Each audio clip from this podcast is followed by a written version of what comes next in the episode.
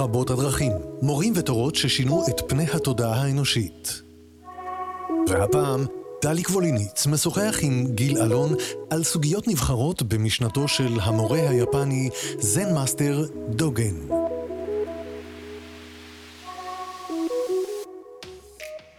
שלום לך גיל אלון. שלום דליק. יש לנו היכרות רבת שנים, אבל היא אה, באה מעולם התיאטרון. נכון.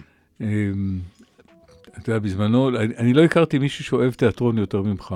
כי אתה לא הסתפקת בהצגות שלך, אתה הגעת כמעט לכל הצגה שהוצגה בזמנו אה, בארץ, תאב ולומד, ו... אבל אנחנו היום אה, לא עוסקים בתיאטרון, אם כי תמיד עוסקים גם בתיאטרון, בכל אה, שטח שהולכים בו, אלא אנחנו מדברים על, אה, על זן, על בודהיזם ועל אה, הפילוסוף הגדול ביותר, אה, דוגן.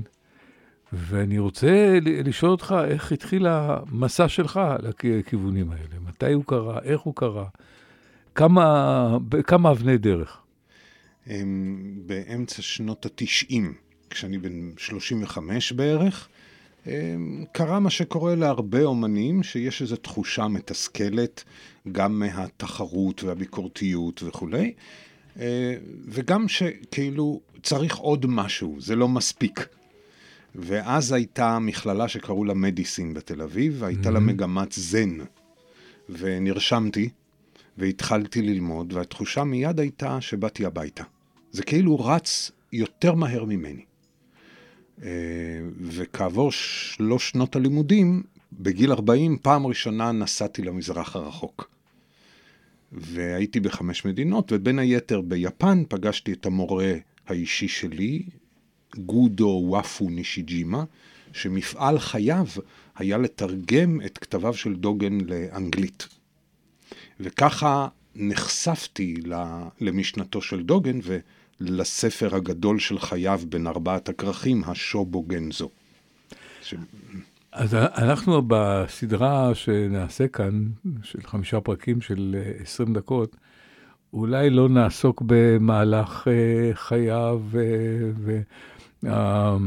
לא הרכילותי ולא, ולא אה, מסע היומיום שלו, אלא בנגיעות בפילוסופיה של אה, דוגן.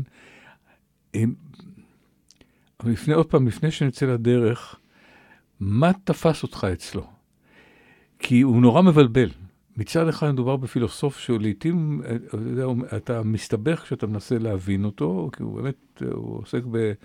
אה, פילוסופיה שהיא אומנם עכשיו לגשר בין המזרח למערב וכן הלאה, אבל, אה, ומצד שני, הוא כל הזמן קורא לך לבסיס, שב, שב, שב, שב, עצור ושב.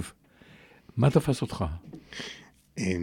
כשקיבלתי את ההסמכה הרשמית בטקס היפני המסורתית להיות ממשיך של המורה שלי, חלק מהטקס הוא לקבל במתנה את ארבעת הכרכים של השובוגנזו.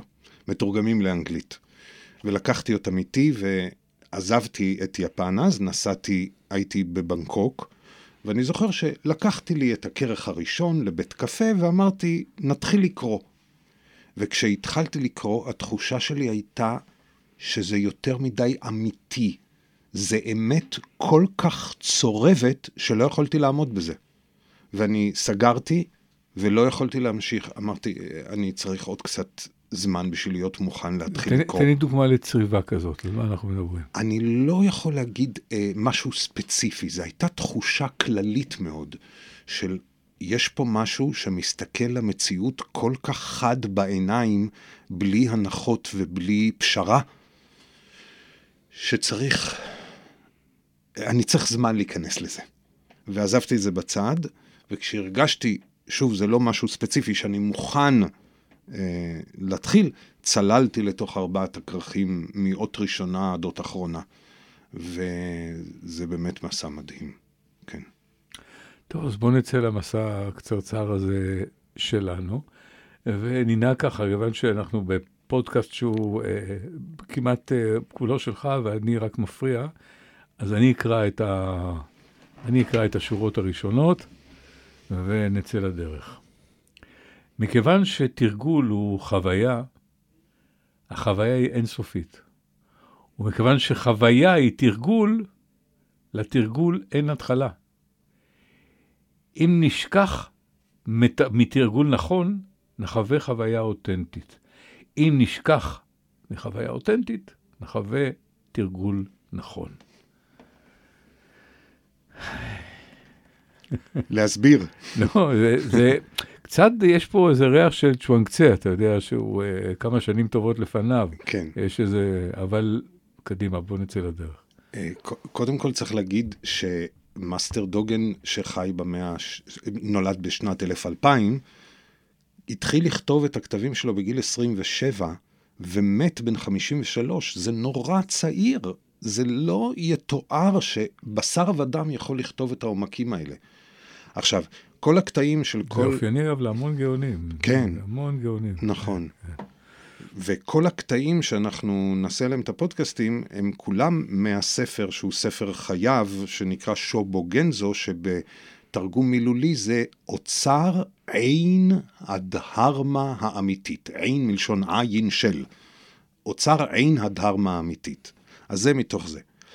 עכשיו, מה הוא מתכוון? קודם כל, חס וחלילה, שלא יחשבו שזה איזה מין השתעשעות במילים דומות ומקבילות רק בשביל שם השעשוע.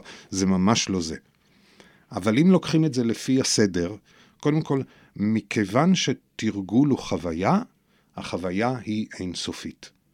זה קודם כל נוגע באחד עמודי התווך של משנתו של דוגן, שאין הבדל בין תרגול והערה. אין הבדל בין תרגול וחיי היומיום. אין הבדל בין תרגול וטבע הבודה. כי הרי כשהוא התחיל ללמוד בודהיזם במנזר בגיל 12, הוא לא היה שבע רצון ממה שהולך שם, והוא כל הזמן אמר, רגע, רגע, רגע, הם כל הזמן מלמדים אותי שטבע הבודה הוא בכולנו, וכולנו מעצם טבענו מוארים. אז למה צריך לתרגל כל כך הרבה, וכל כך הרבה לטרוח, וכל כך הרבה להתאמץ? ולכן הוא נסע אז לסין, שהיה אז מסע מאוד מסוכן לעשות בים אה, באותה תקופה, בשביל להמשיך לחפש את הדבר הזה. אבל משנתו היא שחיי היום-יום והתרגול זה אותו דבר. אני רוצה עוד הבהרה. הרי יש שני זרמים מרכזיים שאנחנו מכירים. אה, זרם אחד שאומר, אה, מקדש את הבודיסטווה, את האיש שכשהוא מגיע למקומו, למחוזות הגבוהים, הוא מבין שכל מה שהוא צריך לעשות זה לעשות למען אחרים. ויש את זה שעוסק בהערה כמעט אה, אישית. איפה, איפה הוא היה בתוך הסיפור הזה? קודם כל... אם אני לא מדייק, תקן אותי. כן. הפיצול בבודהיזם בין מה שנקרא הינה ינה, שזה מילולית הרכב הקטן, ומה הינה הרכב המרכ... הגדול. זה הרכב או המרכבה? כאילו... המרכבה או רכב, שבעצם אנחנו קוראים לזה כשמות של המילון כביכול הבודהיסטי, אבל הם שמות מעליבים. במקור הם שמות מעליבים, כן, כי אלה שהתפצלו מהמסורת של הזקנים, קראו לעצמם, אנחנו הרכב הגדול, ואלה ה-old fashion הם הרכב הקטן. זה, יש, זה ישתמר אחר כך בתור איזה מין הגדרה רשמית, אבל בעצם המטרה הייתה להקטין ולהעליב. אמ, בכל מקרה, אמ, אז הפיצול הזה היה בגלל שהיו כאלה שחשבו, מה אתה רק יושב ודואג להערה של עצמך? צריך לדאוג לכל האנשים. עכשיו, וגם פה, בזרמים השונים של הבודהיזם, לא רק בפיצול העיקרי, יש הסתכלות שונה על איך לתפוס את הבודהיסטווה. בודהיסטווה מילולית זה אישיות מוארת. אז יש מסורות שאישיות מוארת זה מישהו ייחודי מאוד, שגמר את כל העבודות שאנחנו צריכים לעבוד פה רוחנית, עשה אין ספור גלגולים, והגיע להערה, איפה שהיא לא תהיה ביקום, שמשם לא צריך להתגלגל עוד פעם, אבל מרוב חמלה הוא מתנדב להתגלגל בשביל להציל את הנשמות הטועות. אבל זה הסתכלות שדוגן והזה לא מסכימים איתם. ההסתכלות שלו הוא שכל אחד הוא אישיות מוארת ברגע זה, וכל אחד יכול לעשות להסבר הדברים והארת העיניים של כולם בכל רגע. אז מבחינת ההסתכלות על הבודיסטווה, האישיות המוארת, הוא לא מישהו ייחודי פעם בכמה גלגולים, אלא כל אחד מאיתנו יכול ברגע זה להתחיל לעשות את זה. אז זה בעניין של, של שאלת הבודיסטווה. עכשיו, מכיוון שתרגול הוא חוויה, מה זאת אומרת שתרגול הוא חוויה? בדרך כלל אנחנו חושבים שתרגול זה מתי שאתה יושב אה, בישיבת הזזן ומתרגל. דרך אגב, master דוגן ובעקבותיו ה master שלי סירבו בתוקף להשתמש במילה מדיטציה. היא לא מוזכרת אפילו פעם אחת. זה לתרגל זזן, מילולית זן בישיבה, או שיקנטזה שזה רק לשבת. עכשיו, בזמן הישיבה... אבל, טוב, זה, זה צורך, יש פה יוהרה, זה, זה צורך בביטול, בביטול, בביטול השאר, כי גם בישיבת אה, זזן אתה משתמש באחד הפלגים של המדיטציה, שהיא אה, אינסופית. מה, אני, אני אה, הקטן מכיר 40 שיטות של נכון, מדיטציה. נכון. אז, אז זה, זה עוד אחת. נכון, רק כל, כל שיטה טוענת שהיא הכי טובה, והיתר פחות טובות או טועות. וגם מבחינת master דוגן, רק הזזן הוא נכון, אחרים לא. מה קורה בזזן? עכשיו, כשאתה יושב בתרגול הספציפי הזה, שלא סתם הוא קרא לו רק לשבת, אין שום משימה לא לספור נשימות ולא לשדר אנרגיות ולא לראות אימג'ים ולא מנטרה ולא תפילות. כלום. שב וזהו. יש אסכולה שאומרת, תתחיל קצת עם לעקוב אחרי נשימות, ואחרי זה גם את זה תעזוב, אבל לדעתו כלום. לשבת וזהו. וכל מה שקורה, חוץ מזה שאתה מנקר, שזה כבר משהו אחר, כן. כל מה שקורה, זה הזזן, זה, זה, זה התרגול. אהבתי את קריאת המחשבות שלך, חשבתי על אה, שינה נעימה תוך כדי התרגול, אבל אה, מה, זה, לא, זה קשב פתוח או זה לא קשב פתוח? זה, לא, זה ניסיון לא לעשות כלום? זה גם לא ניסיון לעשות כלום, לא אומר לך שום דבר, אומר לך שב. זהו, שב בשביל לשבת, לא בשביל להשיג משהו. עכשיו, מה קורה?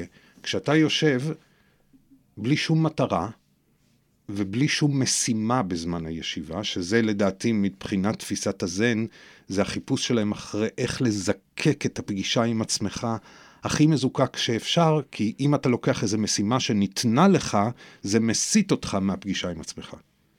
אז מבחינת איך שהם רואים את זה, אתה יושב, ולא משנה אם אתה חווה חוויה רוחנית או רק סופר את הדקות שהסיוט הזה ייגמר, כולם זה החיים. הכל זה חידת זן אחת גדולה, והכל בא בקצב שלו. ו... אז, אבל כשהוא אומר שהתרגול הוא חוויה, יש לזה שתי משמעויות. אחת, שזה באמת חוויה, כי בסוג של תרגול כזה, שאין לך שום משימה בישיבה, אין תרגול דומה למשנהו. גם באחרים לא, אבל כל פעם זה סיפור אחר לגמרי. זה חוויה אחרת לגמרי, כל פעם שיושבים. אה, וחוץ מזה, החוויה עצמה היא התרגול, זאת אומרת, זה לא אמ, אמ, זה לא מוגבל רק לזמן שבו החלטת לשבת במה שאתה קורא ישיבת מדיטציה. זה, התרגול הוא 24 שעות ביממה, כל הזמן. ולכן התרגול הוא חוויה. כי גם בתרגול הזה קורה הכל, וגם, וזאת אומרת שזה חוויה, כל ישיבת זזן היא חוויה. ומצד שני, כל דבר שאתה עושה בחיים זה תרגול. ולכן הוא אומר, החוויה היא אינסופית, זאת אומרת, זה לא נגמר, זה לא... אמ, זה לא נגמר כי החוויות היא אינסופיות, אבל גם זה לא נגמר מה, מהמשמעות שלתפיסה שלהם אין איזה מטרה לשאוף אליה. יש רק מסע, ואין מקום להגיע. אוקיי, אז... אמ, לכן החוויה היא אינסופית. עכשיו, מכיוון שחוויה היא תרגול, לתרגול אין התחלה. כלומר, התחלה וסוף זה גם קונספטים שאנחנו המציאו, המצאנו. מי אומר שיש התחלה לדברים וסוף לדברים? אם אתה אומר שיש התחלה למשהו, אתה כל הזמן צריך לשאול ולפני ולפני ולפני, ולא נגיע לעולם לאיזשהו סוף. ופה אנחנו אומרים, סוף והתחלה, גם את זה המצאנו. אז חוויה היא תרגול כי לתרגול אין התחלה, זאת אומרת, זה לא דבר, הוא דבר אינסופי בעצם. והוא אומר, אם נשכח מתרגול נכון, נחווה חוויה אותנטית, כי תרגול נכון יכול להיות uh, הרבה פעמים מכשלה, כי מה זה תרגול נכון? אני רוצה להיות כל כך מתרגל נכון, שאני עושה מהתרגול הזה דיסקט, ולא פתוח למה שקורה בתרגול. ואני מגביל את עצמי במה שנחשב תרגול נכון. אז הוא אומר, תעזבו את החוויה הזאת, תעזבו את העניין הזה של תרגול נכון, וככה תחוו משהו אותנטי. אבל אז הוא אומר, תיזהרו, גם לח, לחוות משהו אותנטי יכול להפוך לדיסקט, לאיזה קופסה. אני רוצה להיות אותנטי, רוצה להיות אותנטי, וזה בעצמו נהיה הגבלה. ולכן, הוא אומר, תשכח גם מהתרגול אותנטי וחוויה אותנטית, ואז אתה תחווה משהו נכון.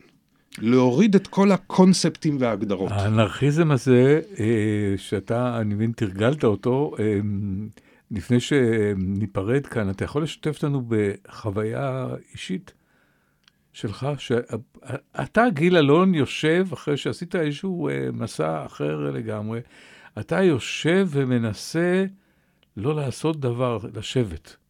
מה קורה? ספר לנו מה קורה. זהו, מה שאתה קורה. גם לא מנסה לעשות שום דבר. אבל בדיעבד אתה יכול, לא כשזה זה, בדיעבד כן. אתה יכול לספר לנו מה קורה. קורה הכל.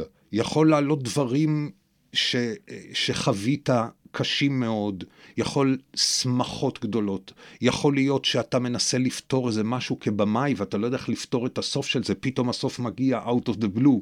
יכול להיות שעולה לך שיר שאתה רוצה לכתוב, יכול להיות שאתה סתם יושב ואתה אומר, מה אני אוכל לצהריים? אני אעשה את זה או אני אעשה את זה? יכול להיות שאתה רק אומר, נו, מתי נגמר כבר החצי שעה הזאתי? נראה לי שהיא עוברת יותר מדי מהר, יותר מדי לאט. לא משנה מה, הכל לגיטימי. בתפיסה הזאת. יפה. חברים, אל תחשבו לרגע שבעקבות 20 הדקות האלה אתם יכולים לתרגל את, ה... את השיטה כבר במלואה, אבל uh, זאת uh, נגיעה מרתקת. תודה רבה לך, גיל אלון. תודה רבה. תודה. רבות הדרכים, מורים ותורות ששינו את פני התודעה האנושית. והפעם, דליק ווליניץ משוחח עם גיל אלון על סוגיות נבחרות במשנתו של המורה היפני זן master דוגן.